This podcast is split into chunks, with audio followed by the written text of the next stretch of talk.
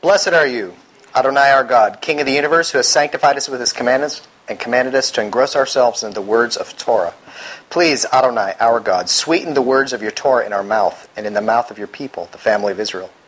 May we and our offspring and the offspring of your people, the house of Israel, all of us, know your name and study your Torah for its own sake. Blessed are you, Adonai, who teaches Torah to his people Israel. Amen. Blessed are you, Adonai, our God, King of the universe, who has selected us from all the peoples and gave to us his Torah. Blessed are you, Adonai, giver of the Torah. Amen. Amen. Uh, we're looking at lesson six. Have we done this lesson before? it's a joke. Uh, they're all very tightly woven. Very tightly woven. This is love we're looking at. Uh, if you remember last lesson, it's been about five weeks. Uh, last lesson we looked at the uh, it- life, the word life, and we did some keyword searches through Scripture on life. And uh, what we saw was the classic view that there's a spiritual life that's eternal life, and then there's your life, life, you know, like your life, and that's like physical. And the two really don't interrelate unless you're really got your mind in the heavenlies and that's all you're thinking about you know your destination eternal life and what we discovered is that actually it's not that way at all and that life abundant and the eternal life are now not later. And uh, if you have if you have eternal life then obviously it's not something you cash in after you die or cash in at reward time but that the reward is now. And uh, we're supposed to be living our lives today as if it were eternal.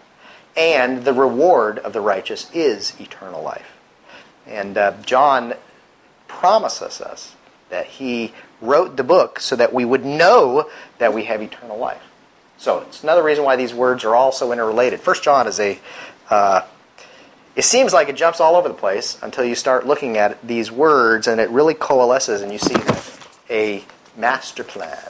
Not mine, God, John's, and God's.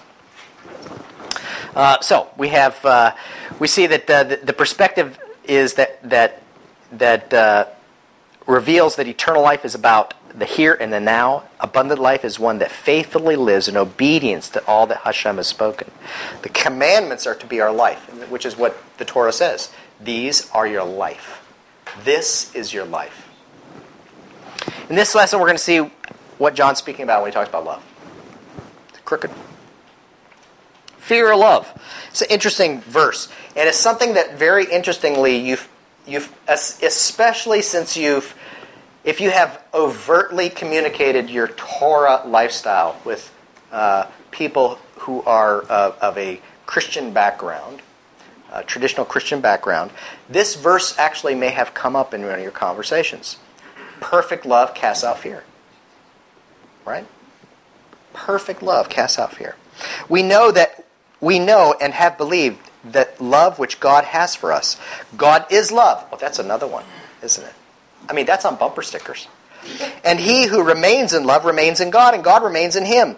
Is this in this love has been made perf- perfect among us, that we may have boldness in the day of judgment, because he has because as he is, even so we are in this world.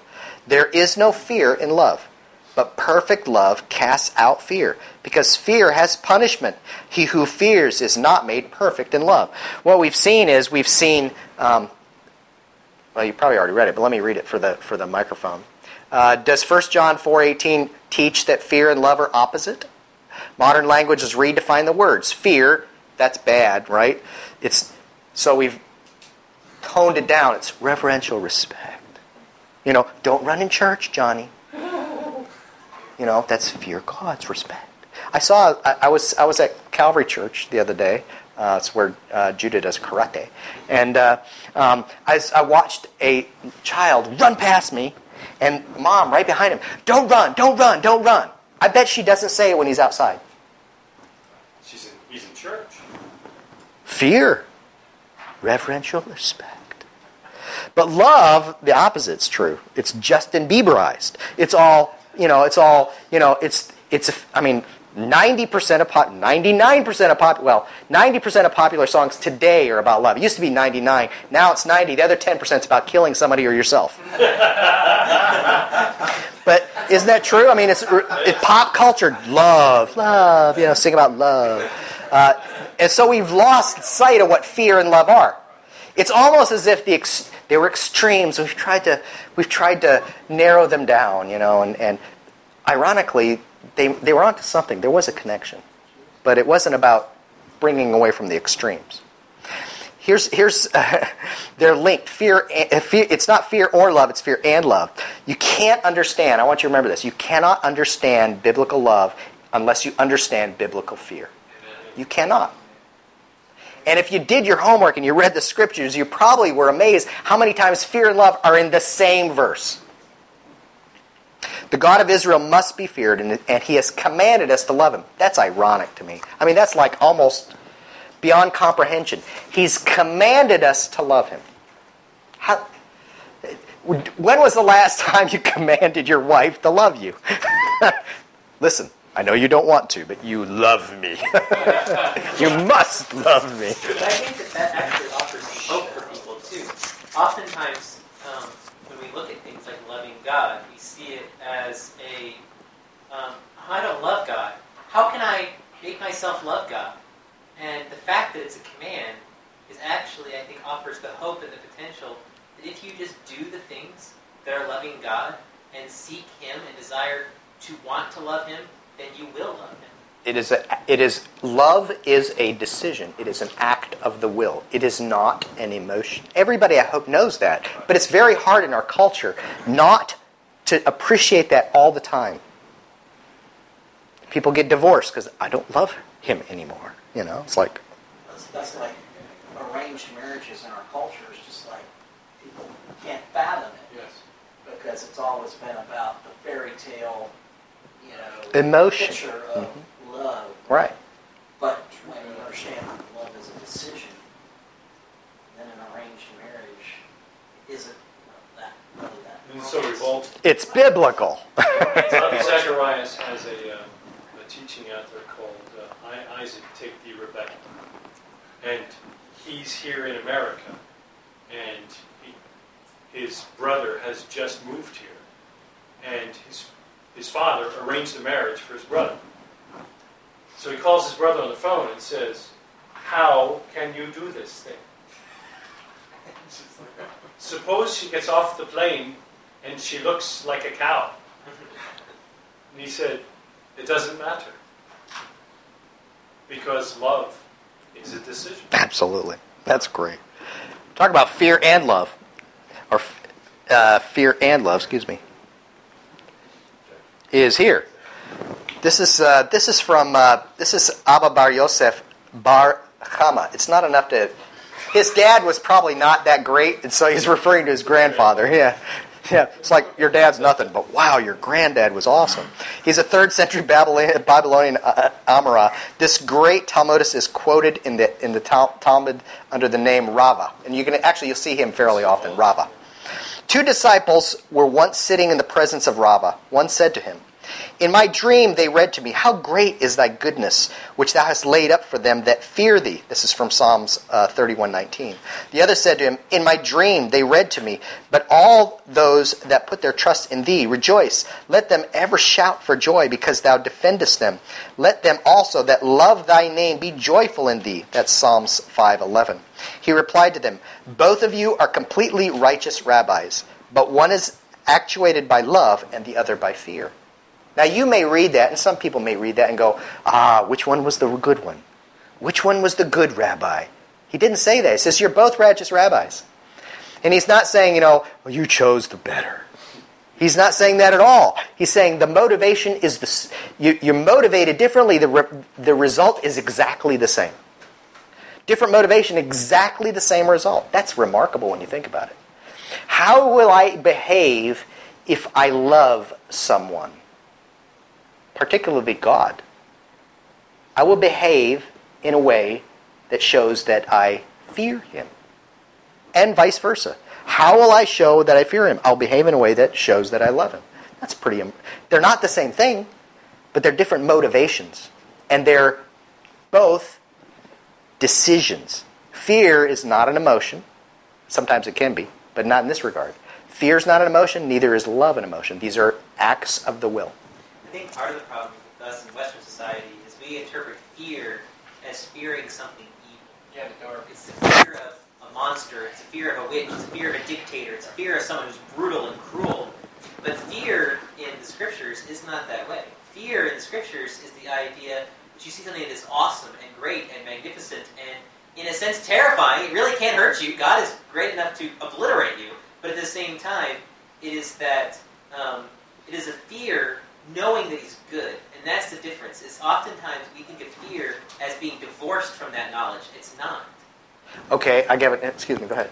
Um, to that point, uh, a wise man said to me, to understand fear, read and understand that we have been fearfully and wonderfully Very good. made. Very good. Well, that has nothing, that has nothing to do with being afraid. No. It's like you're amazed. Exactly. I, I'll give you an example. Uh, It's, it's, it's a small example, but it, it may help you recognize this, and you know, something majestic. It might seem Jurassic Park, the first one. And there's the scene, you know what's coming. You know all the talk about dinosaurs, whatever else. But there's the first scene when they drive out onto the, onto the savannah. And all of a sudden you see these huge beasts moving across the savannah. And everybody stops and like their mouths drop open. And the music is playing and it's like, wow, this is majestic. That's the kind of thing we're talking about. And everybody's like, whoa, get out of the way. There's huge animals. Yeah. S- s- small piece of what we're talking about. It's, it's that awe that we see in Isaiah chapter 6 when Isaiah is awestruck to the point of almost, you know, disappearing because he's so overcome by what he sees. But it is nonetheless a degree of, of fear in the sense that when he sits It is. he goes, Woe is me. I mean, he understands the holiness and the awesomeness of God. It is awe mixed around with understanding of what he could do to you. But at the same time, we're talking about the fear of God. It cannot be divorced from the fact that he is good. Otherwise, it ceases to be fear and begins to cross into bitterness or anger towards God in a sense. It's when Reepicheep wakes up and finds himself in the presence of Aslan with no tail. There you go. Yes. Oh my goodness, my lord! I, I, I can't believe that I. I'm stuck here without a tail. Way. That's good. That's reminded of the scripture that says, "There is forgiveness with thee that thou mayest be feared." Yeah. yeah. I mean, it's remarkable. It's like, wait, I shouldn't be afraid. I'm forgiven, right?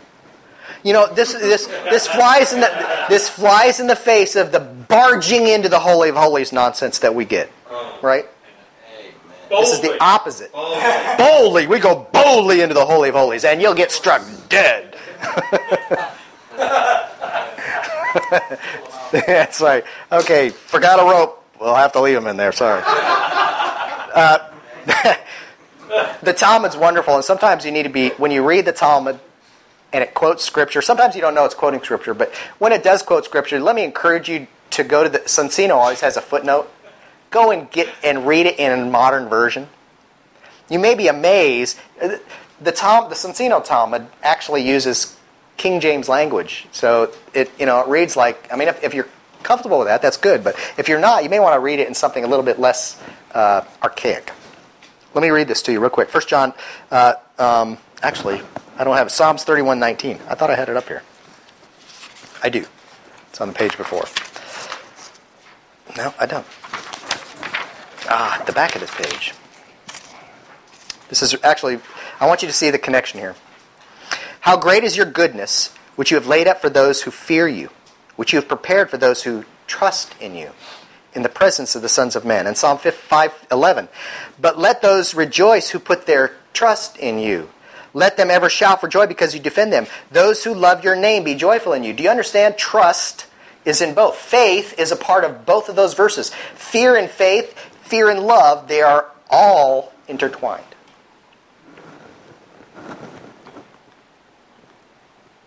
Fear is not the antithesis of love, they're linked, as we've seen already. This is from the Zohar, Devarim uh, 3, volume 3, uh, 267a, which is uh, the commentary on Deuteronomy. Um, for those who do not know what the Zohar is, Zohar means splendid or uh, resplendent in, uh, in Hebrew. The Zohar is the reported, the purported work of uh, Rabbi uh, um, uh, Shimon Bar Yo- Yochai. Um, and Lag BaOmer is coming up in like 10 days. Lag BaOmer is the anniversary of his death. Um, Therefore, because of the love which God shows to Israel, it is written, Thou shalt love the Lord thy God. This is a commentary on Deuteronomy.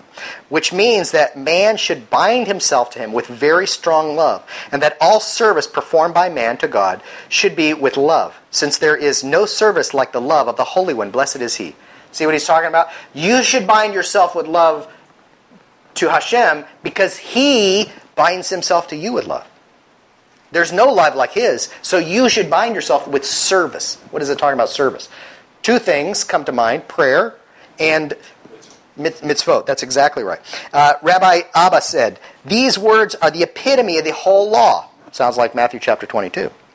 Since the Ten Commandments are summed up here, as the companions have explained, which is a common usage in uh, the Zohar, talk about the companions, talk about uh, the assembly of, of, of uh, uh, sages.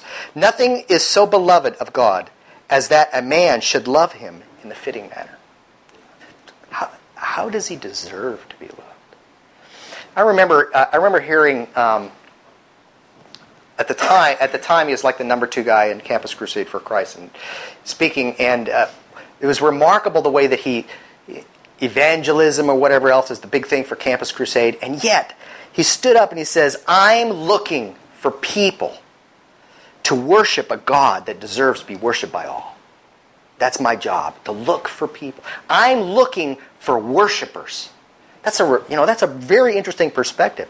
You know, a lot of times evangelicalism is about bringing people into us, you know, to being a part of us, not so much about going in search of worshipers of the one who deserves all worship. This is a great attitude if you think about it. He deserves it. This is what he's talking about in in uh, in the Zohar. Uh, in 1 John, this, we, these are some of the verses I had you look at. 1 John 3 1. His love is bestowed on his children. Behold, how great a love the Father has bestowed on us that we should be called children of God. For this cause the world doesn't know us because it did not know him. Which sounds like Yeshua in John chapter 13 as well.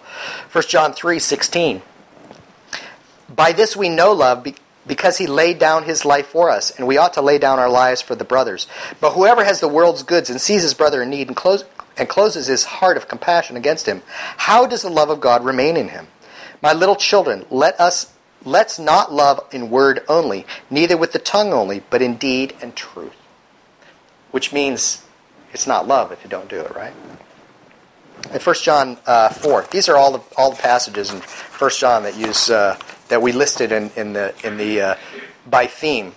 1 John 4, 7 through 12. Beloved, let us not let us love one another, for love is of God, and everyone who loves is born of God and knows God. He who does you know the song? He does he who doesn't love doesn't know God, for God is love. Does everybody know the song or am I alone? Okay. Love one another. For love is of God. By this God's love was revealed in us, that God has sent us sent his own and only Son into the world that we might live through him. There's live. In in this in this is love, not that we love God, but that He loved us and sent His Son as the atoning sacrifice for our sins. Beloved, if God loved us in this way, we ought to love one another. No one has seen God at any time. If we love one another, God remains in us, and His love has been perfected in us. Have you heard or, or been, been presented with the idea that, listen, you can't love God? Okay, well, you can try, but you really can't. Because the real definition of love is that He loved us. It's not about whether we love Him, it's about whether He loved us. Listen, that is not what it's saying. The challenge is that we should love God. But it says if you want to know the perfect definition of love, it's that He loved us. Well, what did that love look like? That's what you should be trying to emulate with each other and with Him. That's the point He's trying to make. Not, you can't love God, don't even try. You know. It's like the- Well, you, if you could, it's okay. If it happens, if you fall into love with him, you know, like during a praise service, you know, if at the moment that you feel his love coming down on you, you reflect it back to him, that's okay. See, I mean, love is a choice, and it doesn't come by an emotional service. I was just going to, along to your point, there was a, a rabbi was saying in one of his marriage books that I was reading that like the true love is when somebody loves somebody just because they exist, and that's Perfect. The, the type of love that is Perfect, that yeah. case. That God first loved us before we even knew to love Him or even cared.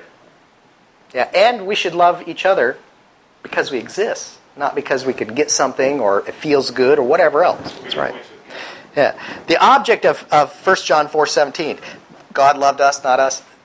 It's interesting to me because although it says, Beloved, let us love one another, the focus is God's love. It's all about us. You know, He loves us. Not that we loved Him, but that He loved us. No, no, it's the other way around. It's all about God. This is a reflection of God, not on us.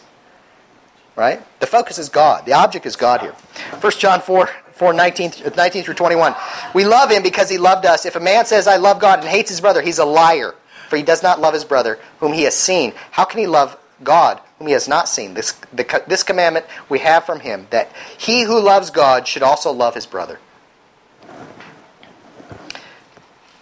And the last one was 1, uh, 1 John 5, 1 through 3. Whoever believes that Yeshua is the Messiah is born of God. Whoever loves the Father also loves the child who is born of him. By this we know that we love the children of God, when we love God and keep his commandments. For this is the love of God, that we keep his commandments, and his commandments are not grievous. Now that's the first real hint that commandments, obedience, and love are together in, in the book of 1 John.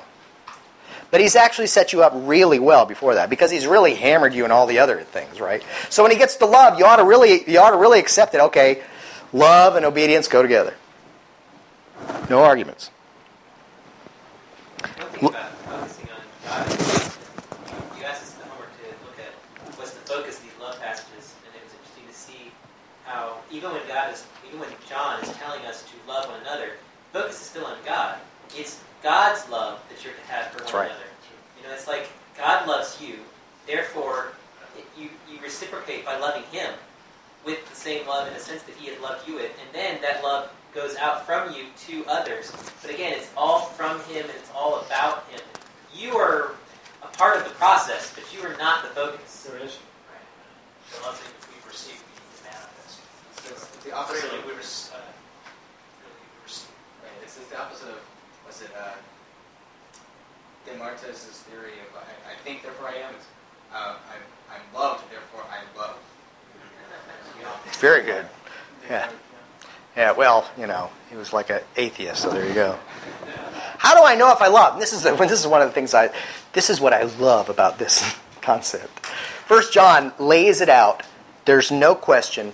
And then when you backtrack to Leviticus chapter 19, you know without a shadow of a doubt, anybody that tells you the two commandments, the only two commandments are love God and love my and love my neighbor as myself.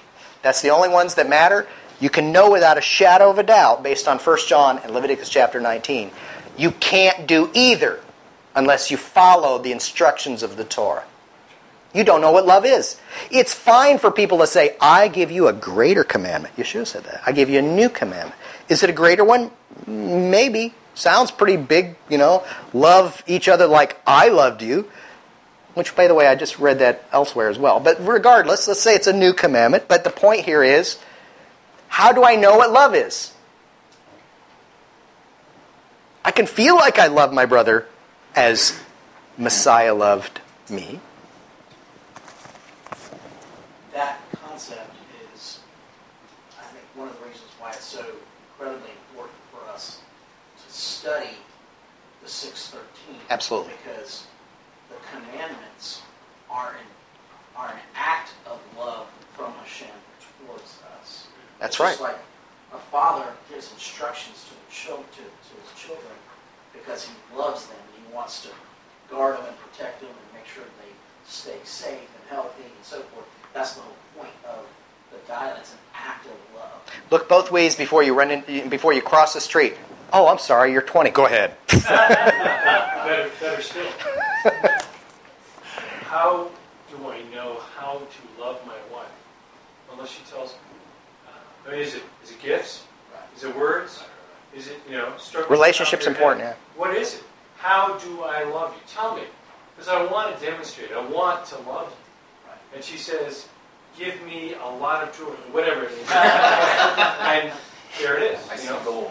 Yeah. But, but I think the, the studying the mitzvot is really learning the heart.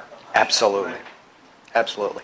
I love uh, the Gutnik Chumash at the end of every parsha. It lists all the positive and negative commandments. I love that. That's just, I read it, it's like, wow, that's good. I didn't see that one in there. it's it's the uh, it's Rambam six thirteen, but it's it's still very good. Nothing against Rambam. Just, um, how do I know if I love? John thirteen. Uh, usually, this is the way that they do it too. It's usually a denigration of the Torah. You know, never mind that the commandment to love God and love my brother as myself, my neighbor as myself, is a Torah, our, our Torah commandments. Never mind that it's still always the way to denigrate the law, you know, because I'm not bound by that. I'm bound by love. And you, what you want to do is you want to shake them and say, shake them and say, I'm sorry. You don't know what love is if you're not bound by that. I mean, one of the classic examples sometimes used in movies that try to make the villain a somewhat sympathetic character is the villain wants to kill everybody because he loves them. And That's it's right. what's best for them. And you know, the Yeah. world is out of control, and they're trying to bring healing. you know, in other words, love, it, it divorced from the instruction of God, is whatever I think it is, and that's a terrifying concept. I lived in Africa, and I can tell you the greatest compliment you could pay somebody is to dig them up afterwards and eat them. Hmm. Isn't that lovely? It is. You know, I mean, that's like, you know, great person. I'm going to dig them up and eat them. You know, it's like, okay, that kind of love I have. No, I know. So the cannibal. So when the cannibal says, "I love that guy," you know, that's, you know, it's like the definition of love is God's definition, not the cannibal's definition, not even the victim's definition. You know, when, David got the ark in, in Chronicles, and there was much singing and dancing and joy, and Uzzah was struck dead because he, he was Yeah, oh, yeah. They were themselves, they were trying to impose on that error great celebration. Well, when you approach God on your own terms, you die. yeah, that's, yeah, It's happened more than once. Yeah. yeah. Trust me. Keeps on happening. You'd think we'd learned. to fear him. I saw a hand over here. See your hand? Well, I, I had heard, actually in some instructional videos before that, I mean, just one phrase that I just didn't think was all that exactly accurate. And it's, um, God appreciates the, um, the intent of the heart. And that's exact, that's a great example as to where he may, but the point is, is he, he has. He, he may appreciate the intent of the heart. He rewards the actions of the hands and the feet. Amen. But again, I think And he what- punishes judges those against Yeah. Right. what we're about to dig into here with love is that the intent of the heart, obedience is attached to love.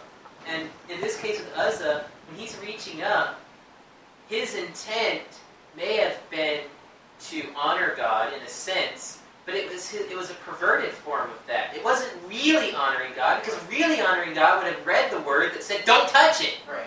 So God can't look after his own ark? ultimately, it's it's it was a disrespect of God Yeah. because it said, "I don't care what you said. I think this is best." These feelings. Right. And, Or- and, and that's ultimately or what saying, saying. God, yeah, God, you're not capable of. Let me help you. Yeah, Yes. exactly. God. I'll do All right, let's, le- let's read this new commandment because this is one that I hear a lot when we, when we talk about the Torah. A new commandment I give to you, this is Yeshua speaking, that you love one another as I have loved you, that you may also, that you also love one another. By this, all will know that you are my disciples if you have love for one another. A new commandment. Does, does he give new commandments? Deuteronomy 4 says he can't do new commandments. It's a new commandment that you love. I like that. This is a fence. That's very good. This is a halakhic. Listen, if you want to understand love, I want you to understand love in, the, in these terms. You've been commanded to love, and I want you to love your brother like I love you, and there's a guarantee you'll do it then. And the command in uh, Leviticus 19 is love your neighbor as yourself. But we're not given a lot of instruction on what that's like. That's right. In Yeshua, using that word new as it's translated in English, is more as a commandment as not seen before. A commandment as not understood. Fully revealed. And, and I think you're right. I think you're right. So he's saying, okay, you remember the commandment of love your neighbor? Well, This is the, the understanding of it, which is the love the way I am. Now you have a grasp of what loving your neighbor is. It's in a way, in a way, not to diminish it, but in a way, it's almost a commentary what's already been given. Listen, here's here's uh, Hashem makes sure that we don't hurt ourselves. When you build a house that's two story, put a fence around it, because that's loving your neighbor.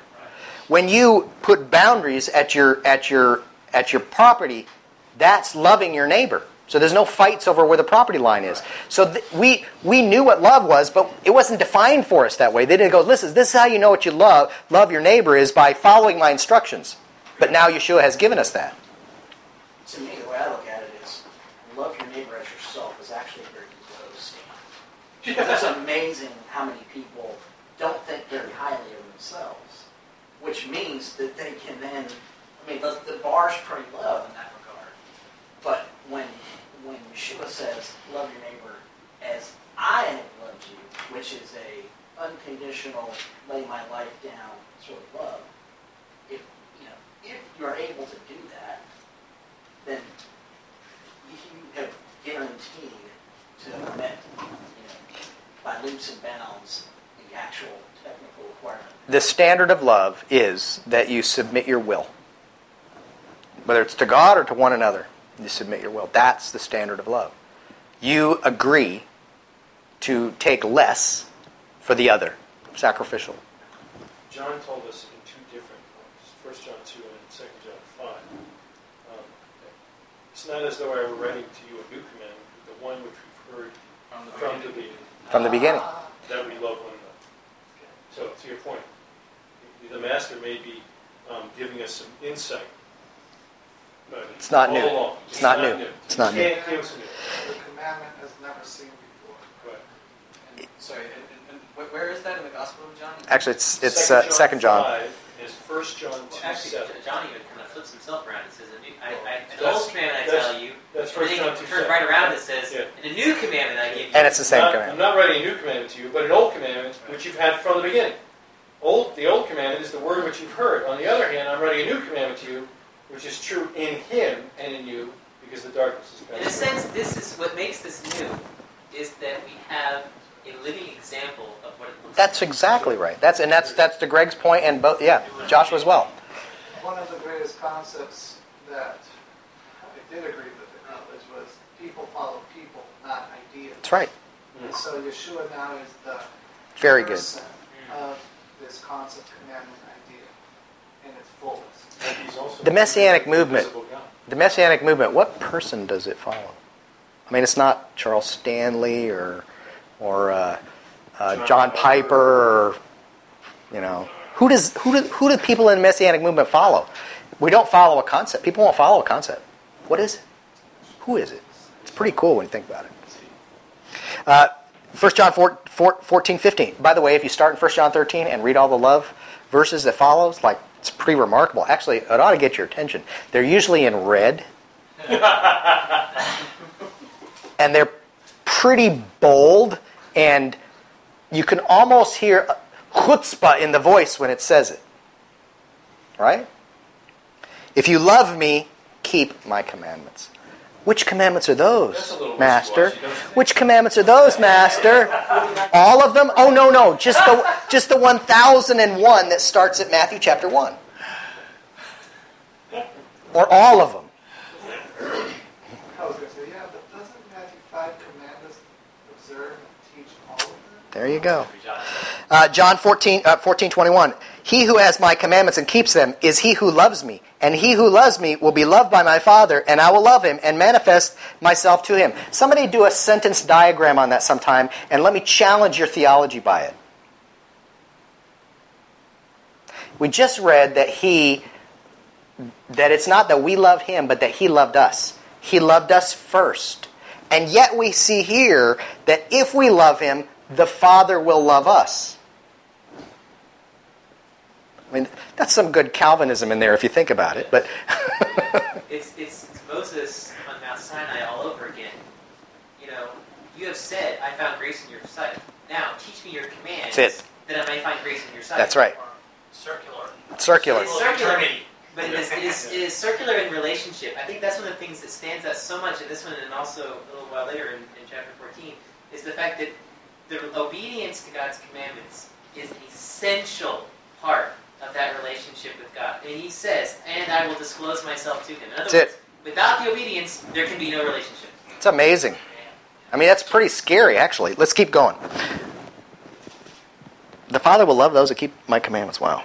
Uh, John 14, 21, uh, 23 through 24. Yeshua answered and said to him, by the way, I skipped some in here. If you read them all, it's pretty remarkable. But uh, if anyone loves me, he will keep my word, and my Father will love him, and he will come to him. He says it again.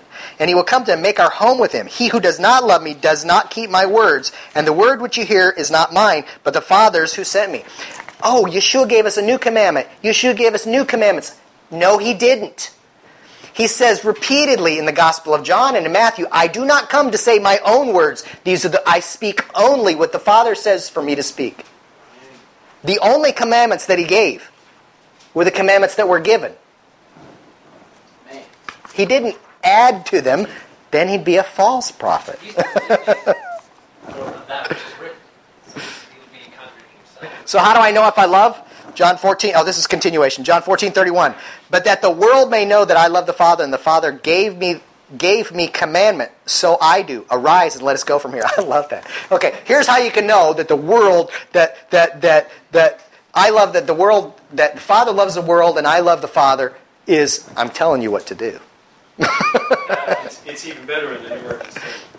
So the world may know that I love the Father. I do exactly That's as the. Father commanded.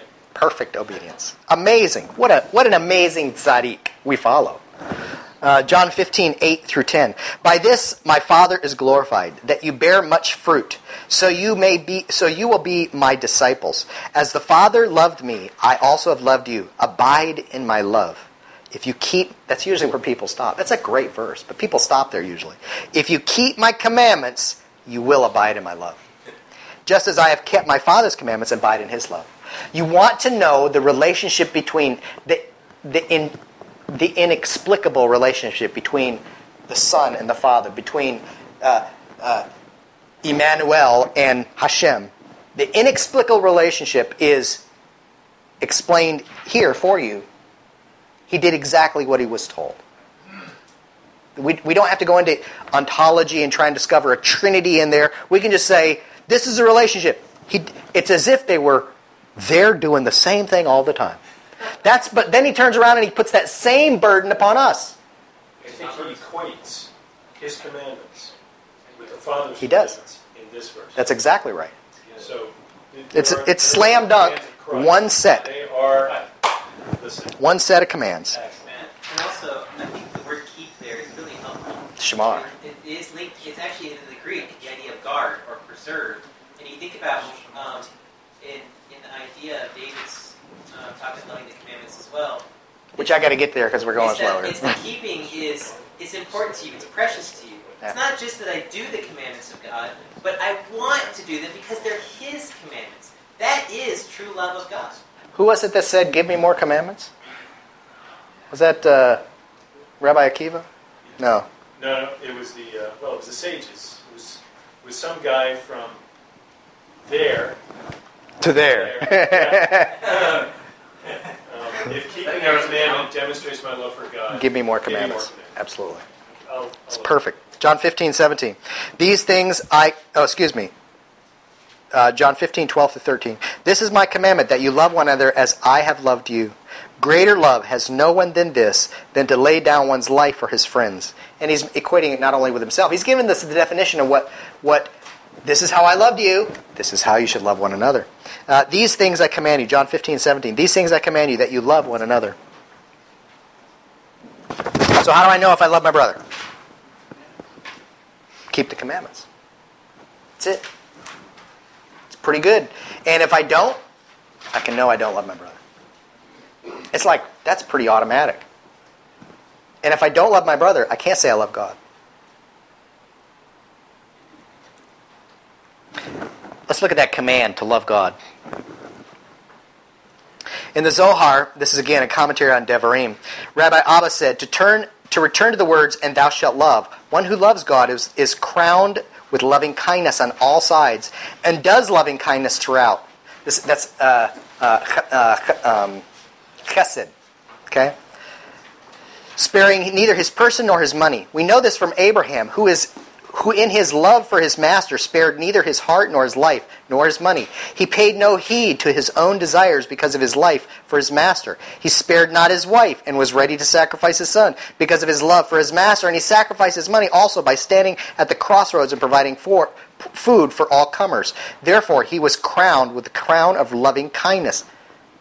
Chesed, whoever is attached in love, use that same term, attached in love, to his master is deemed worthy of the same. And what is more, all worlds are blessed for his sake. That's pretty remarkable. You know, it's that same concept. It's like, you know, for the lack of a man, you know, as we read in this past week's Pirkei Avot, you know, when when there is when there is no man, be a man. When no one else is doing the right thing, step up. you do the right thing. And all the worlds are blessed for your sake. This is the definition. In fact, the world exists for a man to love his brother, for a man to love God. That's pretty amazing. What, I mean, talk about a duty, talk about a responsibility, No, no. a privilege. The world is resting on our shoulders in obedience. Abraham loved Isaac. Abraham demonstrated his love for God by obedience in offering Isaac, and he is called God's friend. And I gave you some scriptures uh, in seeing that he is called God's friend.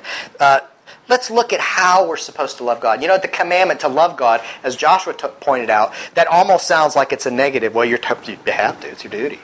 You know, and yet David is one who loves God, has a heart after Him, and it's he expresses not his love for God by obedience, but not simple obedience, but love for the commandment itself. Let's look at how he does that. Psalm 118, I gave you Psalm 118 and Psalm 119, 47 through 48, excuse me. and I will delight myself in your commandments, which I love. My hands I also I will lift up to your commandments, which I love, as I med- and I will meditate on your statutes. Psalm 1, uh, 119, 97 through 98. Oh, how I love your Torah. It is my meditation all the day. You, through your commandments, make me wiser than my enemies, for they are ever with me.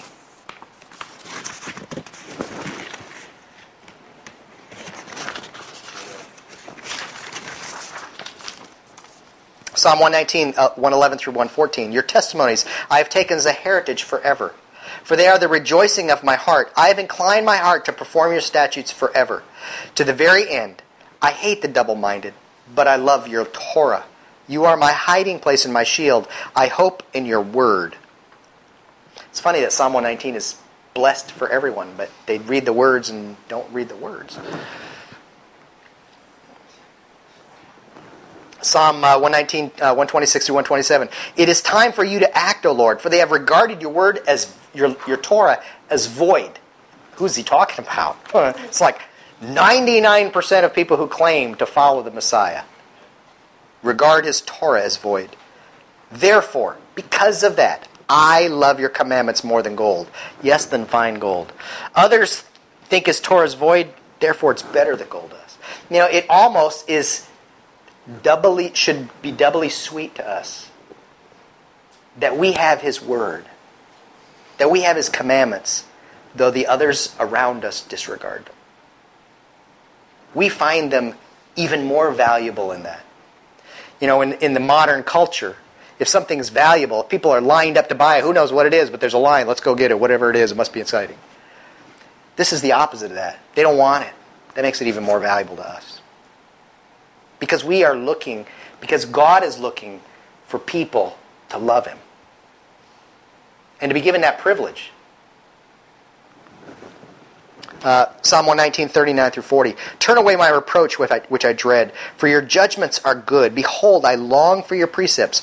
Revive me in your righteousness. Who's ever heard of Deuteronomy called the book of love before? I have. It is. I mean, that's why. That's why Yeshua quotes from it a lot. But actually, this correlation we see a lot of Deuteronomy coming out when we go to First John is that relationship. When we know the Shema, Deuteronomy 6 5. You shall love the Lord your God with all your heart, with all your soul, with all your, uh, with all your strength, with all your resources. The definition of love is really our duty is all found in that. That's our declaration of our allegiance to Hashem. Deuteronomy 5:10. This is what this is the this is what uh, what he says. Showing mercy to thousand, to those who love me and keep my commandments. It's like he, he's merciful to us, or he's merciful to those that love him. Again, cause and effect, not to diminish the opposite, where he loves the unlovely, the disobedient, and draws them into repentance. It's not to diminish that, but this is the other side of that coin. He loves those who obey him. Deuteronomy 6 5. You shall love the Lord your God with all your heart, with all your soul, with all your strength. Deuteronomy 10 12 through 11. Note here the, the relationship, fears mentioned in this as, long, as well as love. Then Adonai said to me, Arise, begin your journey before the people, that they may go in and possess the land which I swore to their fathers to give them. And now, Israel, what does Adonai your God require of you but to fear Adonai your God, to walk in his all his ways, and to love him, to serve Adonai your God with all your heart and with all your soul. Deuteronomy 12. 32 through 13:3. Whatever I command you, be careful to observe it, that you not add to it nor take away from it. If there arise among you a prophet or a dreamer of dreams, and he gives you a sign or a wonder, and the sign or the wonder comes to pass, of which he spoke to you, saying, Let us go after other gods which you have not known, and let us serve them, you shall not listen to the words of that uh-oh, prophet. Does it go on the next page? Yes, and dream or dream and dream or that dreamer of dreams. For Adonai your God is testing you to know whether you love Adonai your God with all your heart, with all your soul, with all your... The Shema, I mean, this is remarkable. When anybody ever reads the Shema and they don't connect it to the mitzvot, they're really kind of blind. because here it is right in the same book, three chapters later, four chapters later, and he's telling us very clearly the test of knowing whether you love God is whether you keep his commandments or are either going to follow someone away from him. That's the test. First John says the same thing. You'd think that John knows the Torah. And then Deuteronomy uh, 30, verse 6 and verse 16. And Adonai your God will circumcise your heart and the heart of your descendants to love Adonai your God with all your heart, and with all your soul, that you may live. Are you telling me that circumcision of the heart is actually in the Old Testament? It is. And this, I was taught this. Let me pause here before I need to read the next verse. I was taught one time by a very good teacher that this is a prophecy that has not yet happened. That God has not circumcised Israel's heart. Well, I do believe, by the way, this is a prophecy that is about the new, the new covenant, that is a prophecy of the Messianic age. However, what is the definition? How do they know? To love the Lord your God with all your heart, with all your soul, that you may live. And what was that definition? That they would keep my commandments. There are people that have had their hearts circumcised. And it's demonstrated by their obedience to God. And if you consider the word circumcision and the cutting away of that which is extra or hard, then you can see that this is exactly what he's talking about. He's talking about obedience, to have your heart circumcised. It's not to have a, not to negate it, not to have a Holy Spirit experience. That's not what circumcision of the heart is. Although I can guarantee you, if you keep his commandments, you're having a Holy Spirit experience. The true test of love. Will we obey him or not? And the last one. Oh, I had verse 16. In that I command you to love the Lord your God, to walk in his ways, and to keep his commandments, his statutes, his judgments, that you may live and multiply. And Adonai your God will bless you. It's like, turns it around. The very thing that we're commanded to do, to love him, is demonstrated in obedience to his commandments. And he turns around and takes those very actions that we do in those commandments and he uses those to bless us. It's like this is a this is a good deal all around. You know, it's like it's like it's like putting money in the piggy bank, you know? You know, when you're little, you just put the money in the piggy bank, and later on, you get to open the piggy bank. It's a pretty good deal because your parents reward you for putting money in the piggy bank, and then when you open it, it's a good deal. Well, there's healing in this command. That's the way that he would want to bless us. By the way, we don't eat the piggy bank, so it's not. It's kosher. Yeah. Oh, yeah. These commandments are good. I think that Little lammy thinking, bank. thinking of this whole thing, I can't help but think about this idea of keeping commandments and loving God in the context of a marriage relationship. And thinking about in, in any marriage relationship, there are commandments. The husband is not allowed to be unfaithful to his wife. It is a duty, an obligation. But obligation and duty are never dirty words. Burdens are dirty words. But an obligation is commitment. And in the context of relationship, commitment is actually precious. That's something that's special. That means that this person is worth sticking with. When the dreamer of dreams is telling you things and doing miracles, when you've got all the circumstances in life that are challenging this, you have a commitment to God. That's precious. I'll take commitment over suggestions any day. Absolutely. Or emotion. I mean, we can all say that emotion can carry us away. Everybody is susceptible to emotion of some sort. It is the steadfast, which, by the way, the root of that word comes from the same root that we get faith in Hebrew from. It is the steadfast, the perseverer, the one that is full of faith, that presses on regardless of the emotion. To be rewarded, to be rewarded, right? I am commanded to love my wife, and she knows that. Doesn't matter what I have to eat. Doesn't matter how I feel. She knows I'm commanded. That's right. And I'm going to be obedient. And that's confidence for her as well. Yes, there's a lot of surety. What is what is this? How is it? You know, we've seen again and again through all these words, this the, the concepts of relationship are always always there. You know, there's all of these words speak about relationship. How does love speak about a relationship? You know, n- not in the pop culture way. How does love speak about relationship? Joshua talks about it in, in commitment. Joseph in the, in, in, the same notion of commitment. We, we honor the object of our love. And the way we honor Hashem is through obedience. Anybody. They're, they are acts. They're things I do. I love you guys, I'm, I'm going to set up the chairs for you. Small type there. There's a link between fear and love for Hashem. We're commanded to love Him and to love each other. Tell me about the relationship between fear and love in your mind now.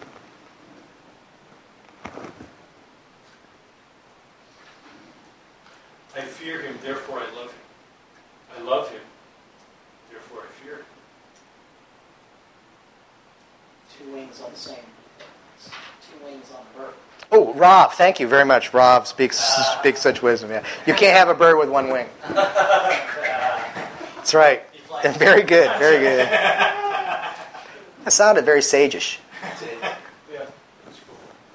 The first time love appears is uh, Bereshit 22. Yeah. When it says that Abraham was to take his son who he loves. And it's interesting that the reason, after he says, no, no, no, you know, don't do anything, angel says, because now uh, you've shown, or I've seen that you are a God-fearing. You could have said, oh, now No, you love me. now Yeah. you proved that you love me, but no, so now you've proven, or you know, we've seen that you are a God-fearing, that you fear God. Yeah. And what's interesting about that fear-love relationship is that love will tell us of what we will do for God, um, but fear allows us to go beyond in the depth of Very that relationship to do something that may not be natural to ourselves in our expression of love, but that is exactly what God wants. I Very good. Which father would want to give his son up unless he actually feared God? That's very good. And I think that that is key, even with uh, relationships, even on this earth. How many times do we see a man who loves this woman, but won't wait till the uh, the correct time That's right. to express that love because there isn't a fear of God, and that's why fear is essential to expressing godly love. Very good. Very good. Oof. The, the God-fearing Gentile in the apostolic writings. Mm. Um, Talmidim encouraged the master to assist him because they knew of his love for God's people because of all that he had done. His Yeah, actions. Right. Building them a synagogue and Yep. casting people. I think ultimately fear and love are linked because they're both based on the same thing. It's a knowledge of God, knowledge, a relationship with God, and knowing who He really is, believing He is who He said He is, and then acting accordingly. And I think that ultimately, to not fear God is to believe that He is not the rewarder of those who are good, and to not love God is to believe the same thing. It is to accuse God of being unjust, to being evil, to being capricious, to being untrustworthy. Love and fear are linked because they have a belief and a faith in God to be who He said He would be. Then how do you explain perfect love casts out fear? Because ultimately, the rest you have to read the rest of the verse in the whole context. The context is um, we have, we have confidence because we are like Him. Perfect fear cast out, or perfect love cast out fear because fear has punishment. If we love God, we have no fear of punishment Because we obey him. because He's going to reward Not because he wipes it away. It's like, okay, I never saw that. I didn't see that. I've covered it and I don't know. Change, change love with obedience. Yeah. Perfect obedience, yes. sir. Very good. Yeah.